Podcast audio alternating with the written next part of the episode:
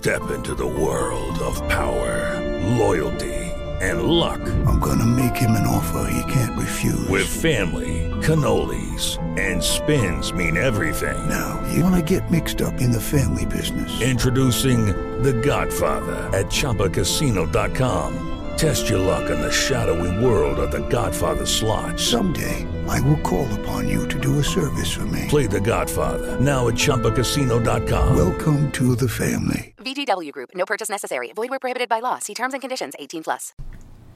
Oh wow, what a week! Uh, basketball had a big game. As usual, this basketball team is unbelievable. I I couldn't be more impressed with this team so far.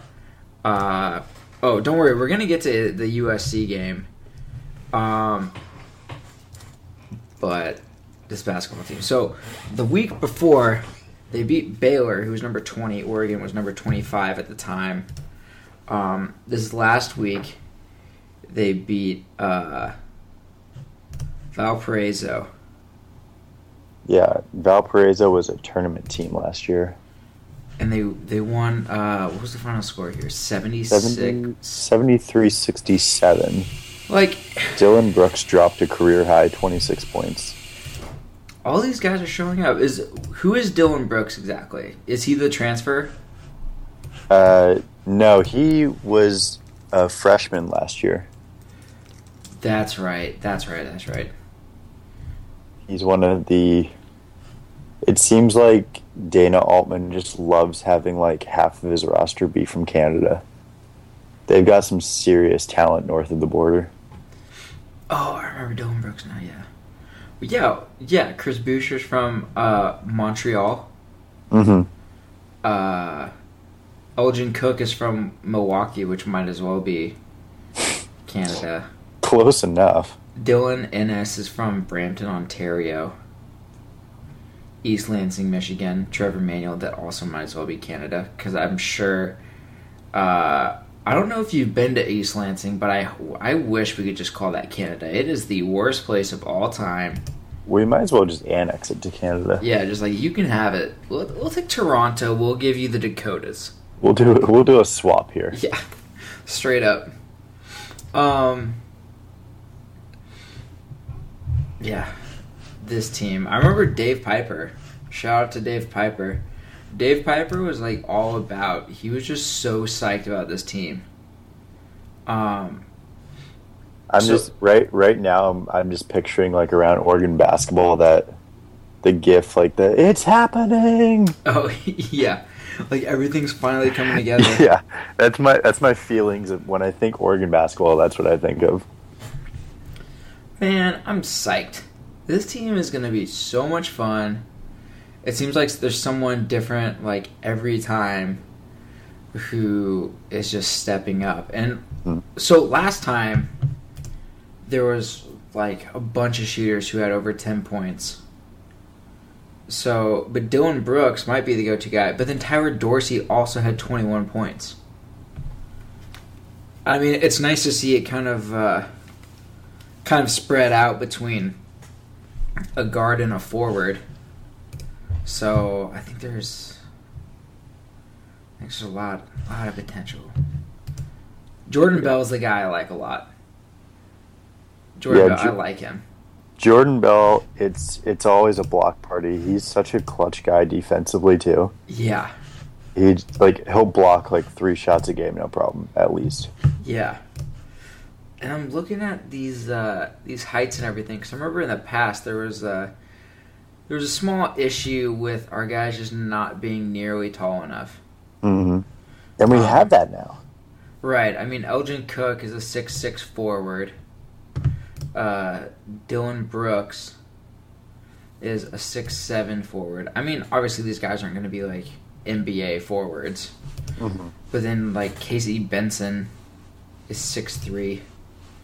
Tyler Dorsey six four. This is a pretty solid group. It's a pretty good group. Yeah. So.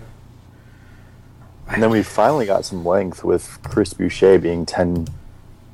I was about to say ten feet tall. Might as well be six feet ten. That's tall. It's a long dudes. That's a lot of that's a lot of height under the rim. Yeah. And it's crazy how big those guys' wingspans are too.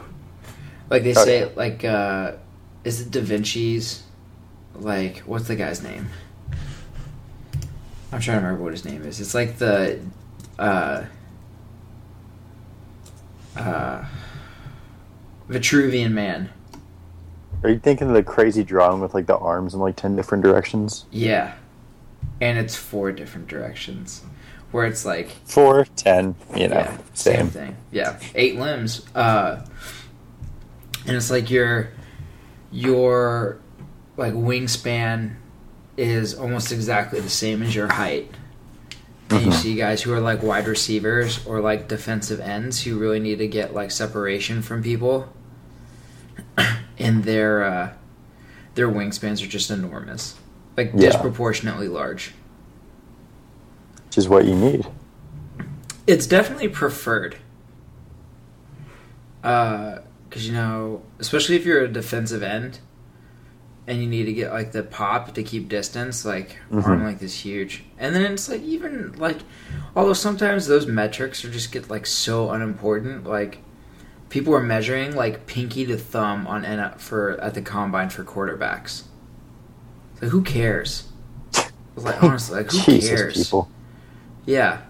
Or like how they still have linemen run 40 yard dashes. Well, that's just funny to watch. Come on, It's dumb. Uh, that's just good. That's just good old fashioned American entertainment right there. As as muscular and as athletic as le- as athletic as they are, it's still like fat people doing things. And except these people do it faster. These 300 pounders run faster than you do. Oh, exactly. Maybe not you because you run a lot, but 90% of the people watching the combine. So, man. All right. So, next up for Oregon basketball. Uh, so we're recording this on the 24th. By the time this goes up, uh, Arkansas State will be tipping off in like a couple hours. Next Monday, Fresno State, 5 p.m. on the Pac 12 network. Then hosting UNLV on December 4th, hosting Navy at Boise State, uh, hosting Irvine, hosting Beach. December 21st, We get Bama. we get Bama. It's finally the Oregon Alabama matchup. Uh, All the all those years we've been chanting, "We want Bama." Yeah. We finally got it. yeah, exactly. Yeah, it's basketball, but we finally got it. Yeah. January 3rd is when Pac 12 season starts. Open at Oregon State. Then hosting Cal, like hosting Stanford at Utah. I like how we always. I like how we. I, I was like kicking off the Pac-12 slate with a good old Civil War matchup. Yeah. That's gonna be that could be a tough little stretch though. With I, I mean, the, it seems like the Civil War basketball game in Corvallis is always like respectable and competitive, Yeah. and then Cal, Stanford, Utah, Colorado. Those are always tough games, and the Utah Colorado ones are on the road. That's that's not an easy opening slate there. yeah. Oregon has been awful at Cal the last few years. Yeah, I'm trying to see. Did it, was it last year they finally broke the streak? last year they beat them for the first time since like 2008. I was at the game the last time they beat them before that, and I was like, I think I was in like my junior year of high school or something, and now I'm two years removed from college. Man. All right. It was frustrating being a UO student watching Oregon Cal basketball. I remember watching Oregon basketball, and I never leave games early, but I came very close one year watching Arizona State play Oregon, Mm-hmm. and it wasn't even like it was. It was just. It wasn't even. It was like the Utah game was like embarrassing. Like it was tough. But Oregon against Utah State in like 2020, 2009, 2010, when it was still at Hmm. Mac Mac Court, Oh yeah. I remember you could just walk into the walk into uh just walk into the pit like it was nothing. Yeah. And it was watching them play Arizona State was one of the saddest things I've ever seen in my life. It was it was like watching someone take advantage of someone who had never played a certain video game before. Like it was like an Oregon miss, Arizona State fast break, Oregon turnover, Arizona State fast break, Oregon like miss shot, Arizona State shot, then Oregon gets The- a basket on like a on a weird jumper, and it Yeah. like it was like that the whole game. the the the game that that Rusty here is is talking about Thursday, January fourteenth, against Arizona State, MacArthur Court. Oregon lost that game seventy six to fifty seven. And it was not that close. Yeah, It was Let's not see. that close. yeah, it was. Uh, ugh, it was ugly, but It was like a fish trying to breathe. we got uh, much much better outlook. Um, do you, here's the here's the question I'll pose for you. hmm Do you think Oregon basketball can go undefeated heading into conference play, Yeah, or is there a game that they're gonna like get tripped up by? I mean, I think they will. UNLV I- I- could be tough. UNLV Yeah. is just I always think of them from like the guru of Go stuff. Mhm. So so far UNLV has beat Cal Poly, New Mexico Highlands, Nice. Southern Utah. They lost to UCLA by two. They won. Oh, but that was at the uh, Maui Invitational. What's up, Maui? I love the cutaways. I was watching it today. Uh, they beat Chaminade by like twenty. That game was awful. Uh, they play Indiana um, tomorrow, which I will try to watch. Yeah, because that'll be their first. That'll be their first road game of the season. December fourth. It'll be Oh yeah, they're one, they're, two, they're playing three, at four, Oregon. five, six. Yeah. Um, or no, well, the the game is in. We're pl- we're going to UNLV. Are you sure? I'm looking at the Yep. schedule right now. Yep, you're December right. fourth at at UNLV and then at at Navy Sorry. again. Well, guess it's not at Navy, but it's Navy at Pearl Harbor. Oh, it's at Pearl And Harbor. Mm-hmm.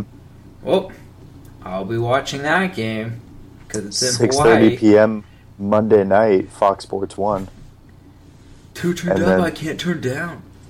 They go to Boise State, so that's the only I think the the only only game they could lose. of, is UNLV. Yeah, that's the only one I could see them losing. I could see a weird stumble losing to Alabama on the road, maybe, but not gonna let that happen. We host Alabama, It's in Birmingham. but I'm looking at it right now, and it says we're hosting. What schedule are you looking at? Looking at the Oregon Ducks basketball schedule, and it says opponent. On GoDucks.com? No, I'm looking at it on ESPN. Ah, because I'm looking at GoDucks.com and it says Birmingham. Maybe it's a neutral site.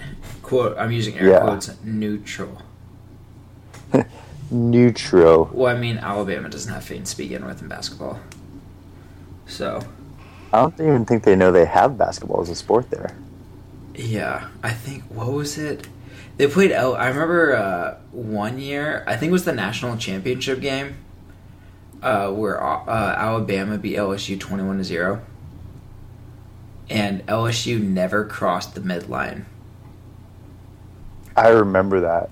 And then in the in the basketball game where LSU played at Alabama, the fans cheered whenever the basketball team crossed the midline. Yeah, that was expert trolling. so good. It reminds me a lot of when uh, the Rams played uh, Washington, and they every captain, all the captains were players that uh, the Rams got in the trade for Robert Griffin III. Mm-hmm. That was hilarious.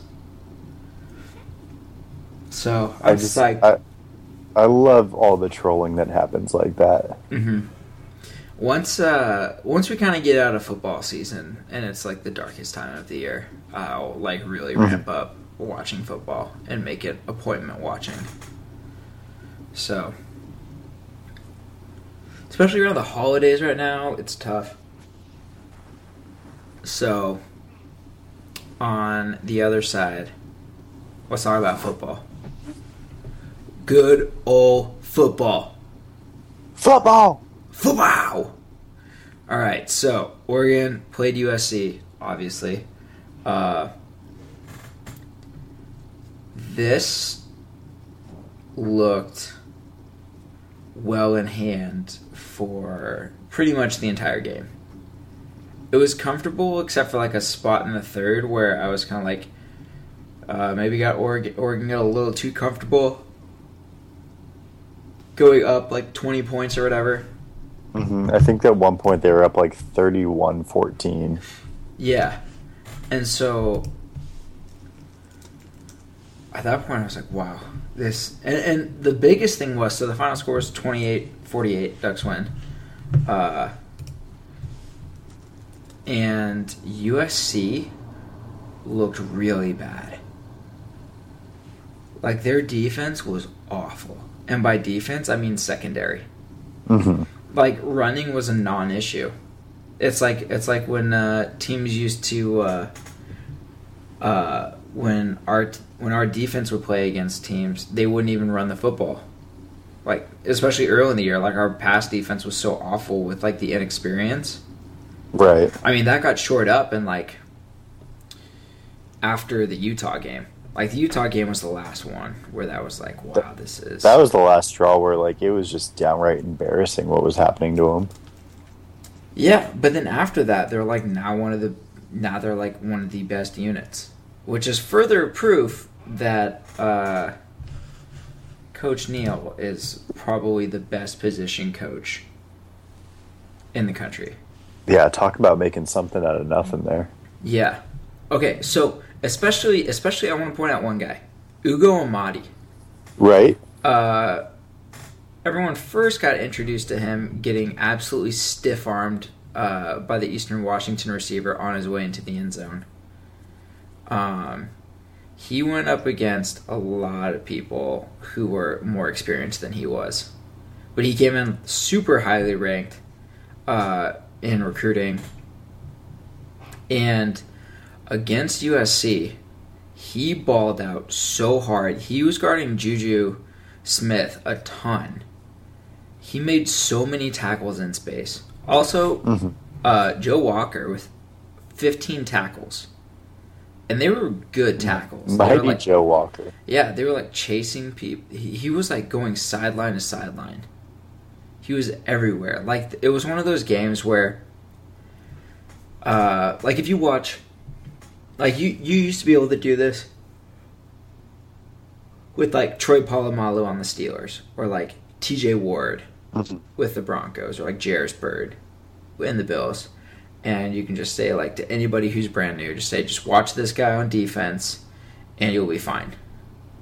Like this guy will tell you everything that's important. He'll he'll always find his way to the ball, and that's kind of what Joe Walker was this last game. I think part of that is too, is that they don't want to go after Coleman. Hardrick is play been playing well. So it's like if you're gonna go after someone, it might be Walker, and he really stepped up. So, and the run defense was exceptional, like the entire first half. hmm So, I mean, there were so many positives to take away from this game. Um, man, I was so impressed with the secondary, and the tackling in space was unbelievable. It was like such a nice change of pace uh, from what we saw earlier at the beginning of the year, and like over the last few weeks, especially, you can see the guys getting better and better, like noticeably better in like each and every facet of the defense And Right. This was like, wow, this defense is playing so well right now.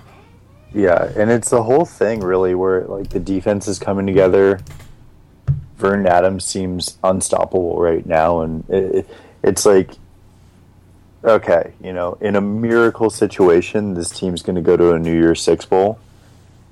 Um, but you know, whoever there was, there was an SB Nation article the other day that was, you know, that said basically the past is the past, and the Ducks shot themselves in the foot by starting three and three and playing like crap at the start of the year. But they are probably the scariest team in the country right now, as far as like if you're going to face a team, Oregon's probably the last team you want to face, Oh yeah, just Oh, because yeah. they are on just in fuego. yeah, I and I think a lot of that, like Vernon Adams, just looks so comfortable now. uh-huh. Like he's just he's just cruising. Um, he threw for 407 yards and six touchdowns against against USC. Like, I don't even remember that many games where Marcus Mariota went off like that. oh no, Like I, f- I feel like Mariota had a lot of like just always solid games, but there there weren't many that I remember from him where he just went off. You know? where he was like legitimately perfect in every aspect. Yeah, He never had like a great game. He was always exceptional, but like never really hit perfect ever. hmm Which is, I mean, fine when you go like 24 of 27 for like 300 yards and four touchdowns. I don't know. Maybe he was playing like that all the time and we just got way too used to it.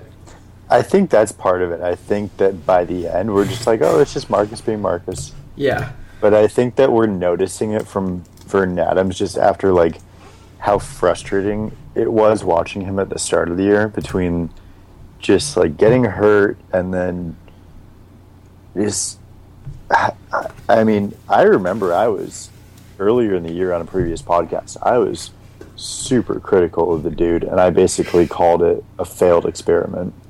Uh, I was there too. Yeah, so I was actually going to make a point to basically call my own BS because I was so full of scorn after the Utah game. Where I was, I like, was this guy sucks. It, Yeah. His broken finger does not matter. He has no pocket presence. I think we were on the same page where we were like, screw Vernon Adams, let's get the Jeff Lockie show going. I And then we tried went that. far. I think I think I left it at this. Our all our quarterbacks suck. That's where I was at. We, we tried we tried the whole Taylor Alie Jeff Lockie dual quarterback system, and that just was a flaming pile of hot garbage. Yeah. Just, although Taylor Alie played really well compared Yeah. to what like the expectations were. But Vernon Adams is just like it's so weird though how a finger would like negatively impact so many parts of like him just standing in the pocket and like not doing anything. Yeah. I Although- think it was, it was an interesting point. I think I think Dave Piper brought it up on Twitter Uh-huh. that he's he's not gonna he's not gonna win it. He's not gonna get an invite. But making the case of, and this is like, this will sound like a total homer comment on Slingin' Quack, but making the case for him being a Heisman finalist, just based off of what he's done, like how Oregon looked without him, and then how Oregon is with him healthy, and just like having him be in that conversation because of being a pure impact player and like he literally just like changed this whole season once he got healthy for the Ducks. Um, I think it changed the offense, which made it easier on the defense when they get to play like from ahead. Mhm. Um, the defense has gotten way better in a vacuum, and especially too having Darren Carrington. He's always open. I don't understand. Okay, so side note, I looked up or uh, USC Oregon from 2012, uh, which was at the Coliseum. That was a I fun remember, game. I remember being in attendance for this game because Kenjon Barner had 321 yards rushing. Uh, he had 26 yards receiving, and he averaged. Does it say how many averaged? He made it look so easy. Like he was just like on like gliding, like he was like snowboarding or skiing. Like he Yeah, made it look the- so easy, just getting all those yards. So Yeah, Um, that that game to this day remains the single greatest rushing performance I've ever seen. Yeah. So I think I think Marcus had three incompletions, and I think two of them were throwaways and one was a drop. He went 20 of 23 for 304 yards, four touchdowns, and then ran for 96 yards. I think we just got used to Marcus being perfect. I think that's what happened. 'Cause we were like, ah, dude, maybe he was just exceptional. No, he was pretty much perfect every single time. And I like how we talk about the USC game, like, oh yeah, it was a good day for Marcus, but Kenjon Barner though. And Marcus was just unreal. Um, yeah, so reason number 1628 why Marcus Mariota is one of the best college football players of all time. Mhm. And I think that's what he's kind of going to get nailed for is how easy he made it look. Right. I feel like And- he just made it look so easy, and people aren't going to give him credit.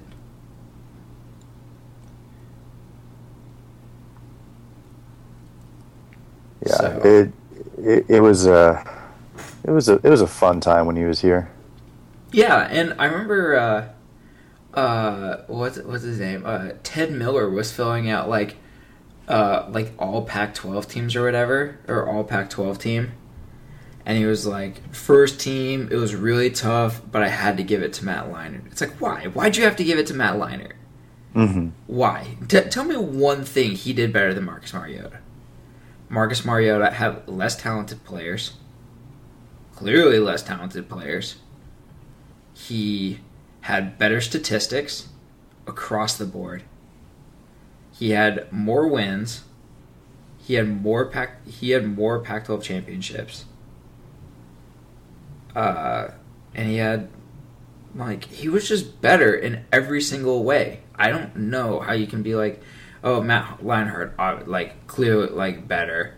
And it's like no, how can you even like he didn't even mention Marcus Mariota. It's like how can you not mention Marcus Mariota? Right.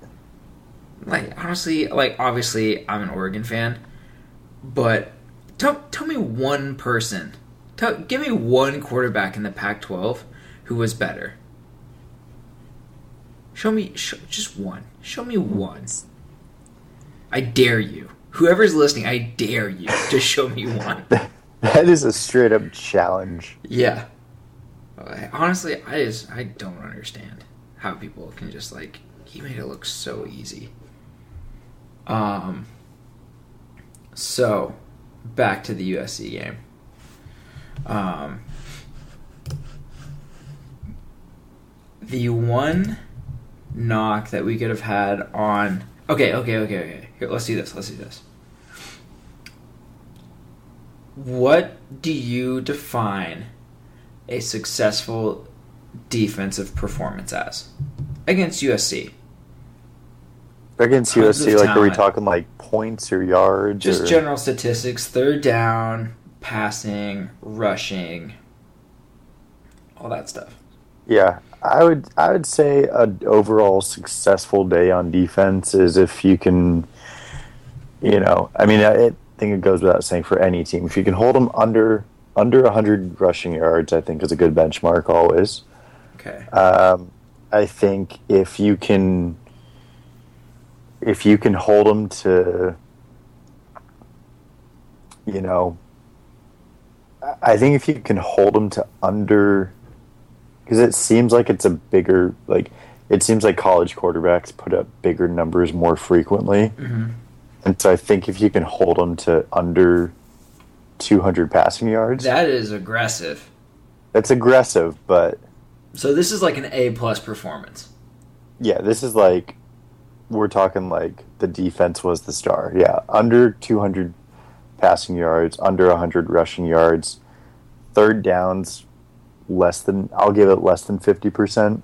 Okay. Um that would be kind of the and then, you know, points wise under 20. Okay, so USC had 28 points. They had 238 yards passing off of 41 attempts. So that's 5.8 yards per pass, which is really low. Uh, they rushed for 186 yards. Almost all of that came in the second half when Oregon was pretty much selling out on pa- pass defense because at that point USC Right. was far behind. So they average 4.9 yards a rush. And let's see, how many sacks did they have? It say they had one forced turnover? Arrion Springs. I don't think. Okay, so USC had about four bad snaps, like clearly bad, like not even debatable.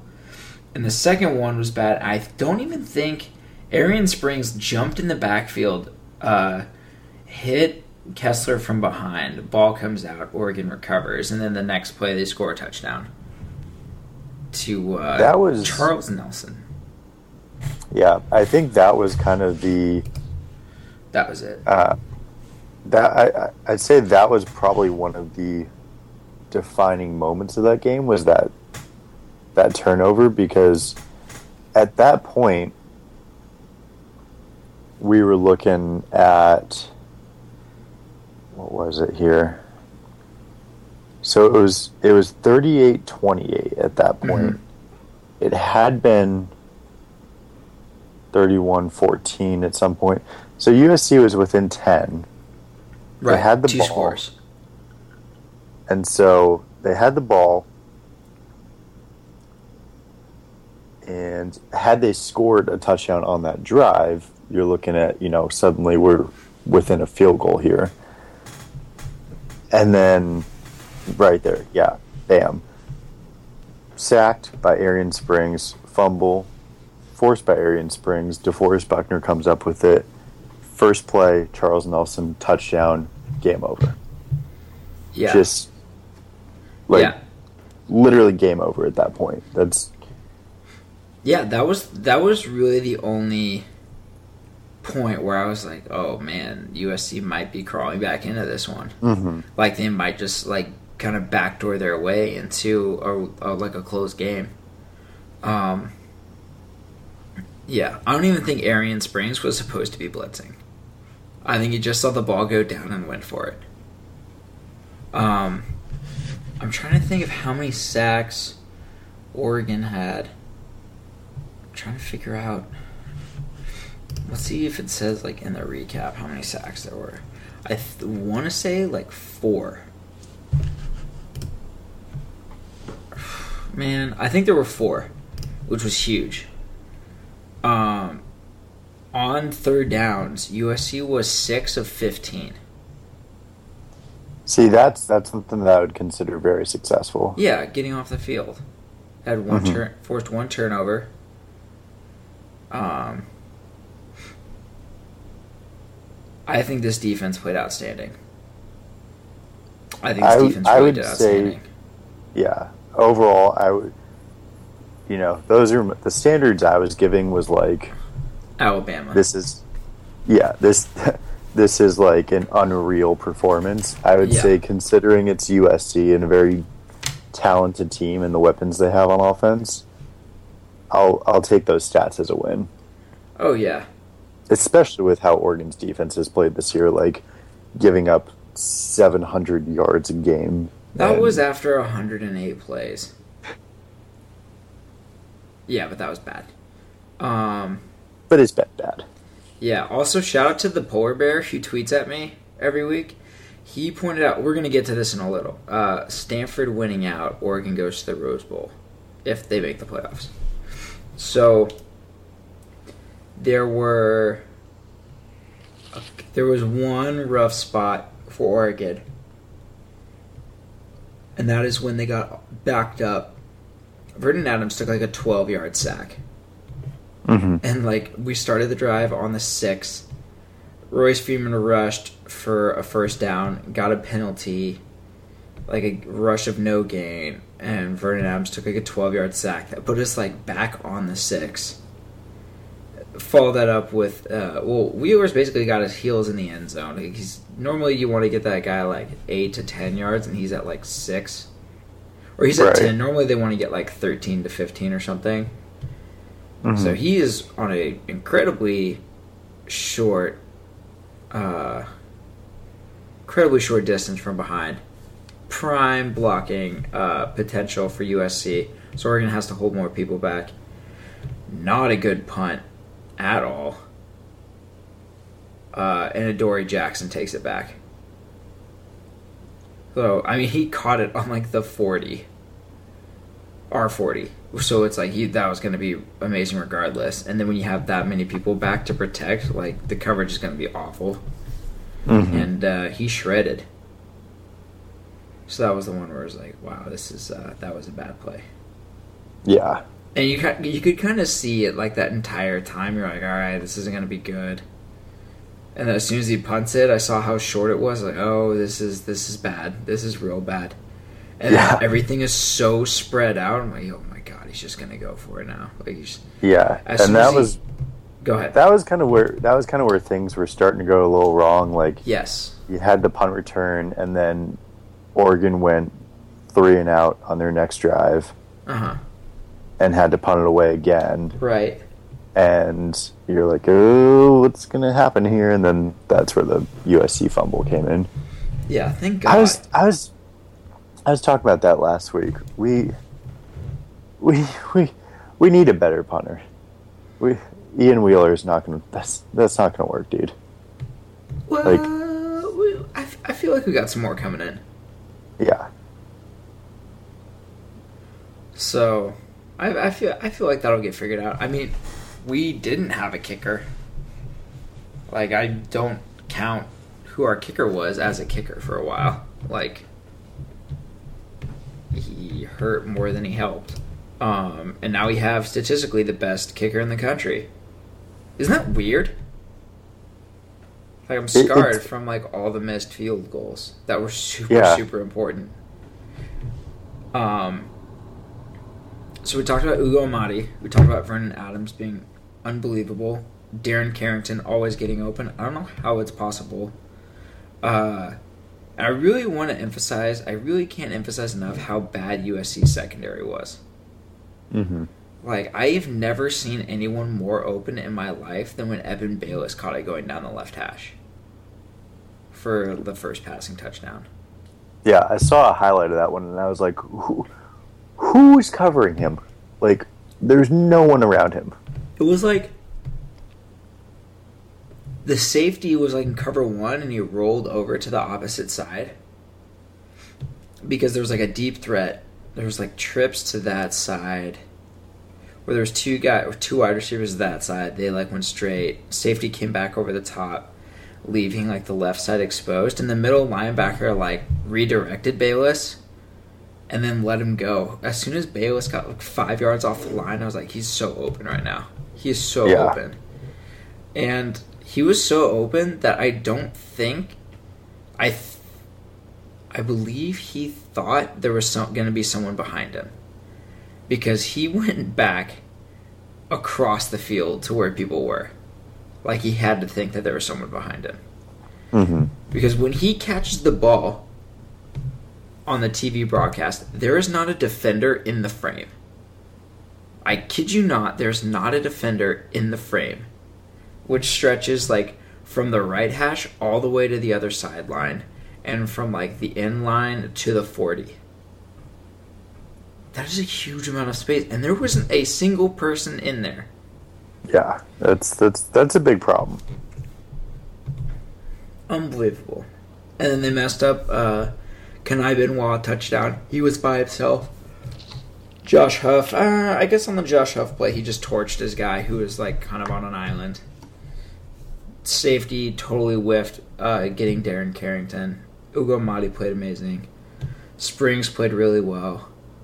Uh, Charles Nelson, he laid wood. He dropped the hammer on a, a s- on a receiver coming across the middle, Yeah. forced an incompletion. I was like, I didn't know he could hit that hard. Crazy, just crazy. Um, also, I want to point out how badly timed uh, USC penalties were. hmm They had 12 penalties for. Let me look this up. I know they had 12 penalties for 124 yards. And they had them at some of the worst times, too. Like, it would be like. First down. They had three false start penalties in a row. That was the first time, too, where it really felt like Autzen pre 2007. It's like making an impact again. Yeah, or like people just being loud and people like really caring about this and not Mhm. just kind of like sitting back, knowing things are gonna work out or whatever. Like, but actually like really caring about the game. Right. So Knowing that every game isn't just going to be like a blowout and a given. And yeah, yeah, exactly. Because for a while it was like Oregon's team was just like a machine. yeah. and it like did not matter anything that happened and so now you feel like a li- i feel like fans feel a little bit more i know i do i feel a little bit more like desperation like every game is on the edge and if like we just get this stop here like things will turn around and like Oh, exactly. and it's like every possession seems much more important now and yeah. it I mean, I I remember just, you know, I I, I, I, didn't get to watch much of the USC game just because I, I was I was at work and working retail, and you so need to knock those- that job off you need to not work anymore You know, we had so many Pac 12 after dark games, I was feeling good about it. And then I saw the two consecutive afternoon games. I was like, we had a good run. We had a good run. yeah Uh, but I just remember, like, I, you know, had the game pulled up on my phone when I could. And just with, like, you know, the the slim, slim, slim Rose Bowl hope still alive, like, that was probably the most interested I've been in a game since Michigan State. And Yeah. it was refreshing just to have that like feeling of just being so like into the game again. yeah And I think that's kind of what I imagine was the environment at Autzen again too. Oh yeah, and it was interesting because uh, USC, you could you like you knew they had the talent. Like everybody knows how ridiculous these guys are, but they aren't scary. You know what I mean? Right. Like when uh, Reggie Bush and those guys came, it was like this is Goliath. Like these guys are unbelievable. hmm And this time, like, because they were just an amazing team, especially with LenDale White. LenDale White doesn't get nearly enough credit to either. Like, you ask any, like, real diehard USC fan, and they're like, Reggie Bush was amazing, but LenDale White was the law. Right. Like, if you have, like, any real big play, very rarely did you see Reggie Bush handling it. It was always LenDale White. So, a much better college running back than pro running back because he always had weight issues, and at some point, like it just doesn't cut it in the NFL. Um, but you know, if I could only pick one running back to have based on their college performance, if I could only pick one running back out of those two for a team, that's all I got. I would pick LenDale White. Interesting. Yeah. Like if it wasn't for LenDale White, Reggie Bush wouldn't have just been able to go off. Um. So apparently we're still in. People are still in on firing Scott Frost after 777 yards against Cal, a Pac-12 team, uh, which was a school record. Uh, against USC, 578 yards of offense, uh, 407 yards through the air on 25 plays, 171 yards on the ground, 4.5 yards a rush, a carry. Uh, Doesn't matter. Get rid of them. Or Oregon had eight for eight third downs the entire game, and they were long third downs. But apparently, we're still in on firing Helfrich, or on not Helfrich. Actually, people still are in on firing him. But uh, f- talk about Frost. Uh, my favorite. over- I, I shit you not. Excuse my language. I shit you not. A guy said this. This was after Oregon scored the 38th point, and then Oregon gave up like a long third down. And I got a tweet. Uh, Rob Moseley was tweeting, just a general one. It's not like he was tweeting at me. Like the one time he was like really annoyed about me making a fire poem joke. Um, he sends out a tweet that was like, after Boise State. Uh, no, what was it? It was like after Washington, uh, Tennessee, and USC, Oregon has scored like 176 straight points. hmm It was something like that against the Justin Wilcox defense.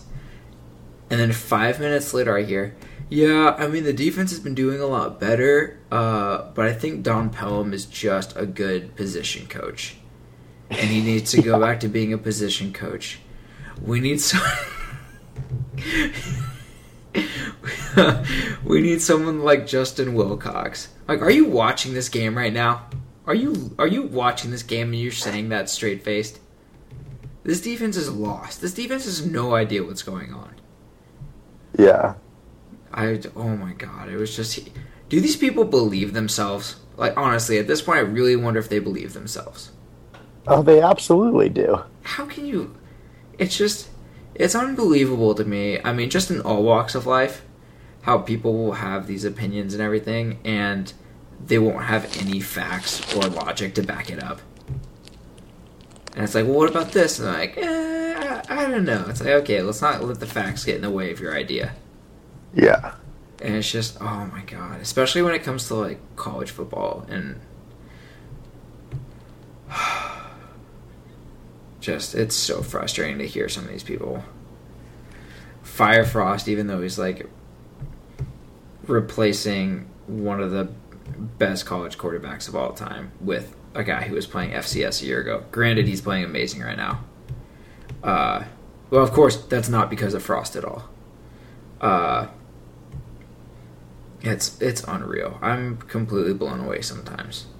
This team is well, going to finish. does, if he does, if he does get fired, our friends over the Iowa State blog, Wide Right and Natty Light, which is just a fantastic name, by the way. yes, Uh, they they love Frost. Early early potential candidates for the Iowa State head coaching position, and there is a giant picture of Frost's mug right there. Um, he won't go to Iowa State. Do you know why? Why is that? Because Nebraska's opening up after this next year. I'm not joking when I say that either. Riley already had the vote of confidence, uh, vote of confidence from the athletic director three weeks ago. He's into his first year at Nebraska, and he already has a vote of confidence, which means that uh, that job is open after the next season. So, But be, be honest. sh- if a be honest, if a head coaching job opened at the school, like if you were a if you were a you know offensive coordinator for Nebraska, and let's say that Oregon is just kind of like a mediocre program, and the head coaching job opened up at the school you went to, you would do it in a heartbeat. Oh yeah, I don't even think like Nebraska like right now is kind of middle of the road. Mhm. They should be significantly better than they are. They are drastically underperforming. Yeah, Historically, they've been fantastic. Granted, football has kind of moved away from like corn-fed Big Ten football, even though they've been in the Big Twelve for so long. Um, but like, they should be better than they are right now.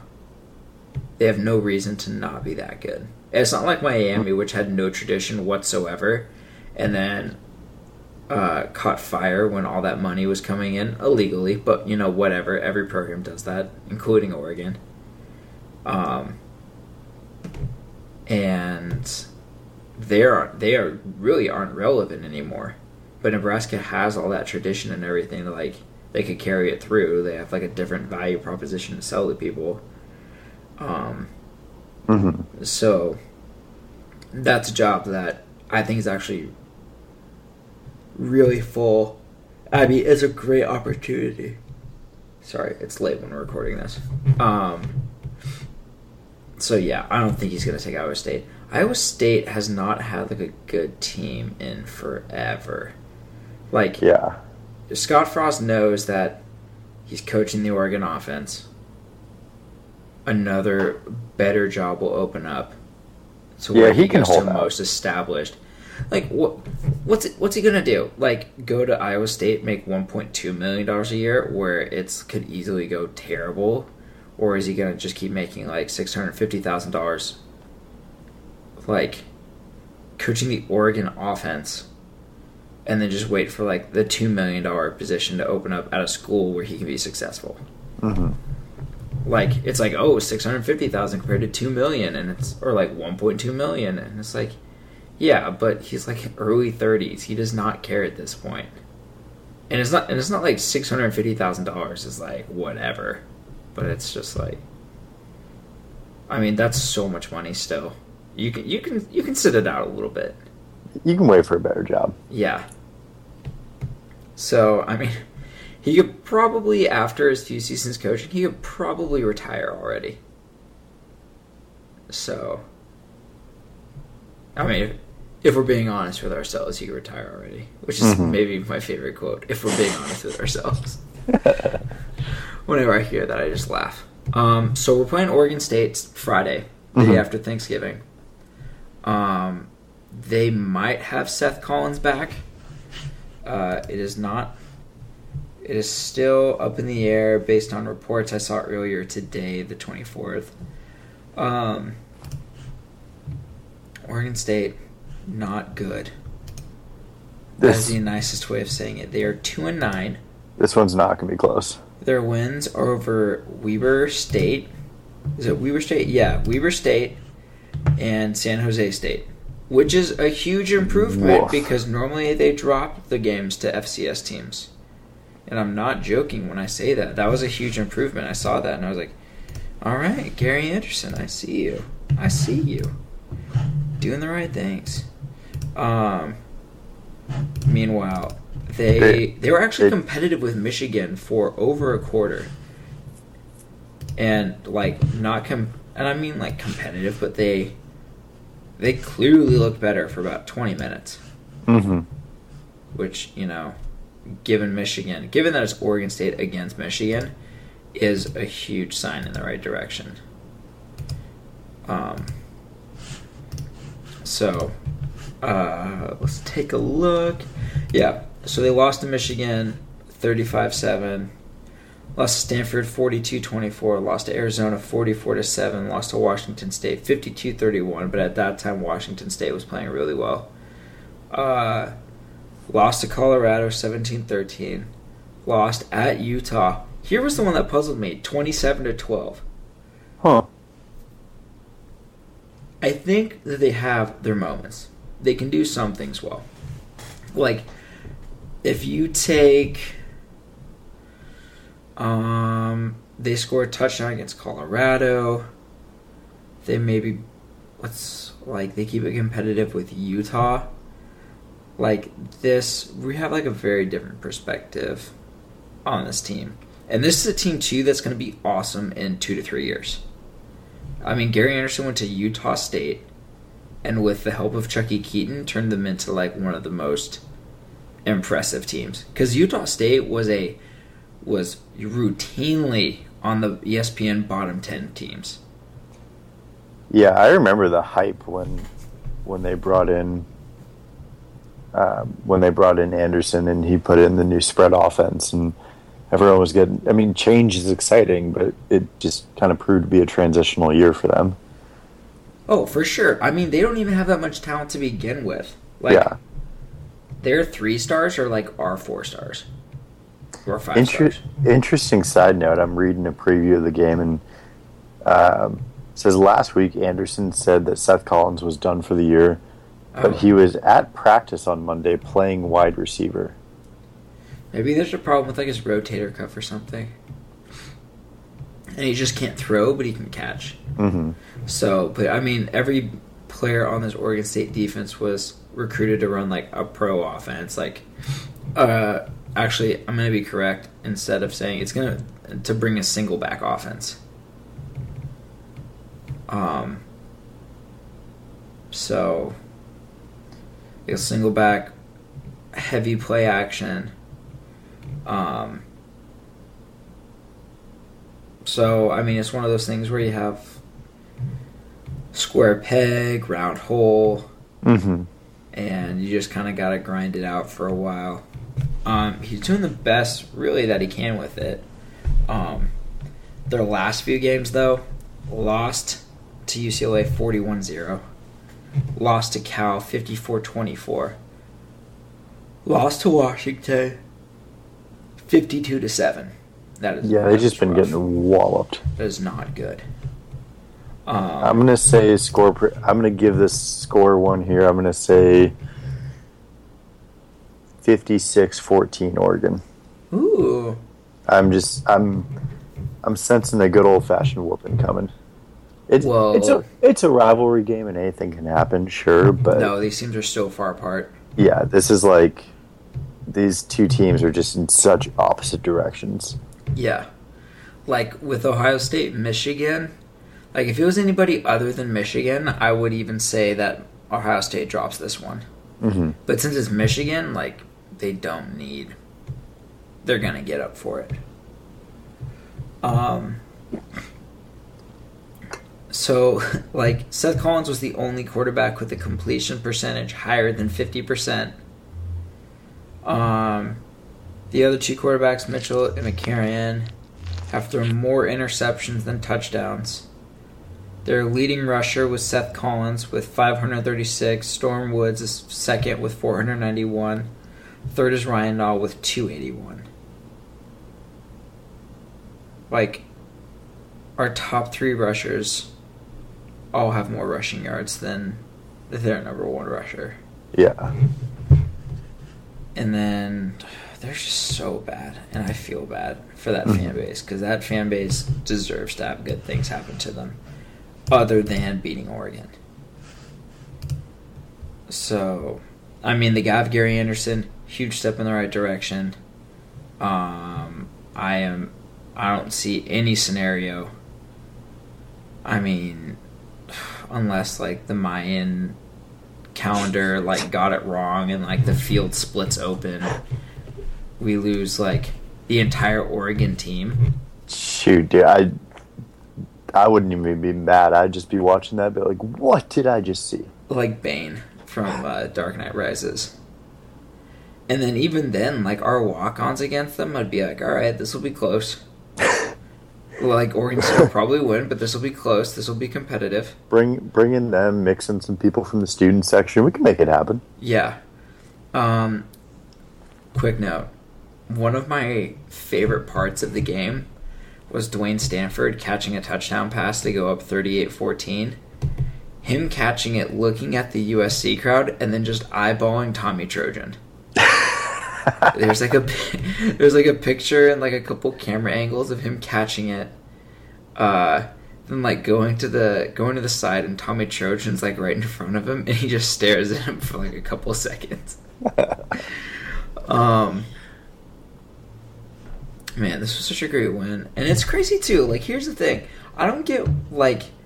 Granted, it was like a terrible start, but people are just letting that start ruin their whole perception of this team. hmm This Right. team has been so much fun. This team has been so much fun. Like, granted, at times it's been like really stressful, and I've almost passed out like the last three games. Uh, That's the beauty of college football. but like, when have we ever like? I don't remember the last time I've ever cared more about like individual plays and everything. Right. Like, the game against Washington, I haven't cheered that hard for a win in so long. Like I, I think I might have even cared about beating Washington this year more than I cared about the national championship game last year. Like all week, like with the national championship game, I was kind of like, it's gonna be what's gonna be. Our team is good. Ohio State's good. Whatever happens, happens. Whatever happens, happens. Like it was such an accomplishment to get to this place in the in the first place. And you know, as a fan, I can have the perception I'm happy to be here. It doesn't matter. That doesn't have an impact on the team. I know they're going to play their asses We both off. said it. We both said it going into the Washington game. We're like, win this game, and whatever happens after this is fine. I do not care what happens the rest of the season as long as we beat Washington. And so as soon as we beat Washington, I was like, "Yep, cool, we're good. I'm fine. The season is a success." And now here we are. Like, uh, we haven't lost since then. Um, our only loss since the abomination that was the Utah game was to Washington State in double overtime, and now Washington State is like wrecking everybody. Yeah, Um, so we beat Washington by six when Vernon Adams and Darren Carrington came back. Oh yeah, so if Vernon Adams is healthy against Michigan State, Oregon wins that game. right. We didn't, so I'm not going to be like, oh, we deserve to win a game. We didn't. Michigan State played better. We had like a couple huge plays go our way. But if Vernon Adams is healthy, he makes the plays to get it, even though Michigan State, I think, played better all around. Uh, dropped the game to Utah because that game was awful. That team came in so unprepared. If you really want to get mad about one game of coaching, then that's the game you can get pissed about. Uh, then Washington State, that game is not close if Vernon Adams is back and healthy. Um, and then 26 20 over Washington, 61 55 in triple overtime over Arizona State. Uh, Cal was a 44 28 win. Stanford went down to the wire. USC was a 48 28 win. Like, this season has been so much fun. Like every weekend, it's just like nuts. It's like anything could happen. So there's just enough un- unknown and unpredictability to make it exciting, and just enough winning to make it still fun. If Yeah, that makes exactly. sense. So now we play at Oregon State. It's gonna be a win. It's gonna be great. And you know what? Oregon's gonna finish nine and three. Uh, whoever they're gonna play in a bowl game, they're gonna beat.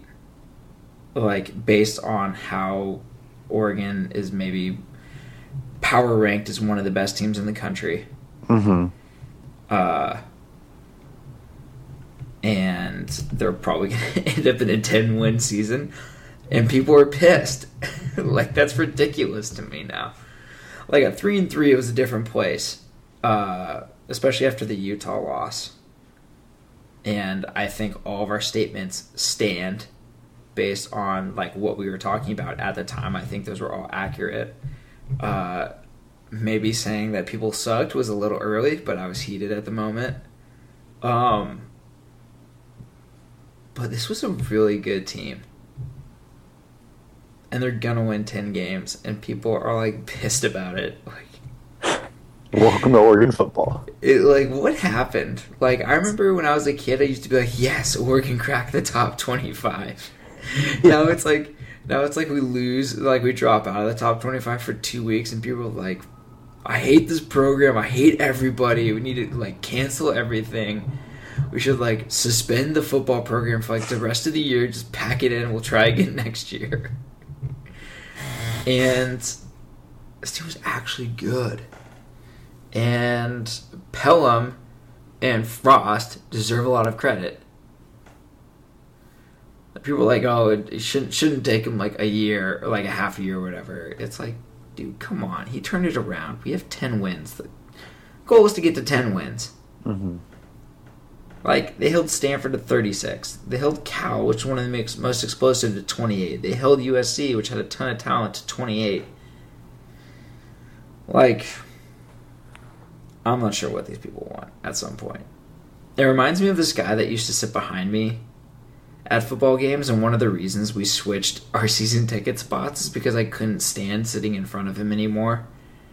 Because all he did was complain like if Marcus Mariota threw like a pass that was a little outside of the receiver's grasp, he would be like, "Come on, Marcus, you gotta hit that." And it's like, dude, really? He just hit like twenty in a row, and now you're upset about it? You can't handle the negative Nancy. Yeah. And there was like another guy. There was there was another play too where someone there was like a running back that was like getting stuffed, and he was about to like cut up the field for like a huge gain, and a linebacker caught him from behind, and he like the quarter he, just in time as he was crossing the line of scrimmage, the guy got like two yards, and this guy's pissed because he got tackled forward instead of behind. Like, why do you come to these games? You just seem to hate everything. Like, you don't get any enjoyment out of this. I don't know why you come. And and have season tickets. Like, why do you continually do this to yourself? So, um, the one bowl game that Oregon could get into mathematically is the Rose Bowl. Right now, Oregon or Stanford is sitting at number nine. Yeah, Um, if Stanford can beat Notre Dame and then win the Pac-12 title, they can maybe still squeeze into the playoff, which opens up the Rose Bowl. Yeah, I don't see a scenario. Um, Alabama. Alabama's in. Clemson is in. Um, Oklahoma. So yeah, if or if Stanford beats Notre Dame, Notre Dame's out. Um, I'm looking at Oklahoma's schedule, who's playing super hot right now, except for the close win over TCU. They play Oklahoma State on the 28th. So that's going to remove Oklahoma State's couple spots behind Stanford. So the Big 12 is going to get a team. Probably Oklahoma. So that really leaves it down to. Actually, that's not true. Uh, it depends. See, I don't even know if Stanford's going to get in because Michigan State's going to represent. If Michigan State loses to Penn State, then they won't make the playoff, even if they win the Big Ten. Yeah. If I- Iowa wins out, they better make the playoff. Because at that point, it's like they just went undefeated, won the Big Ten, and you're not going to let them in over a team that lost. yeah, that's a joke at that point. Well, these whole rankings have been a joke all year. How is Iowa 10 when Oklahoma is. Uh, how, how is Iowa undefeated and they've had like four good wins? And Oklahoma's above them. And Oklahoma lost to Texas. People act like that game didn't even happen. hmm It's it's it's infuriating. Uh, Alabama has looked unstoppable. I'll give them some credit for just looking amazing outside of the Ole Miss game.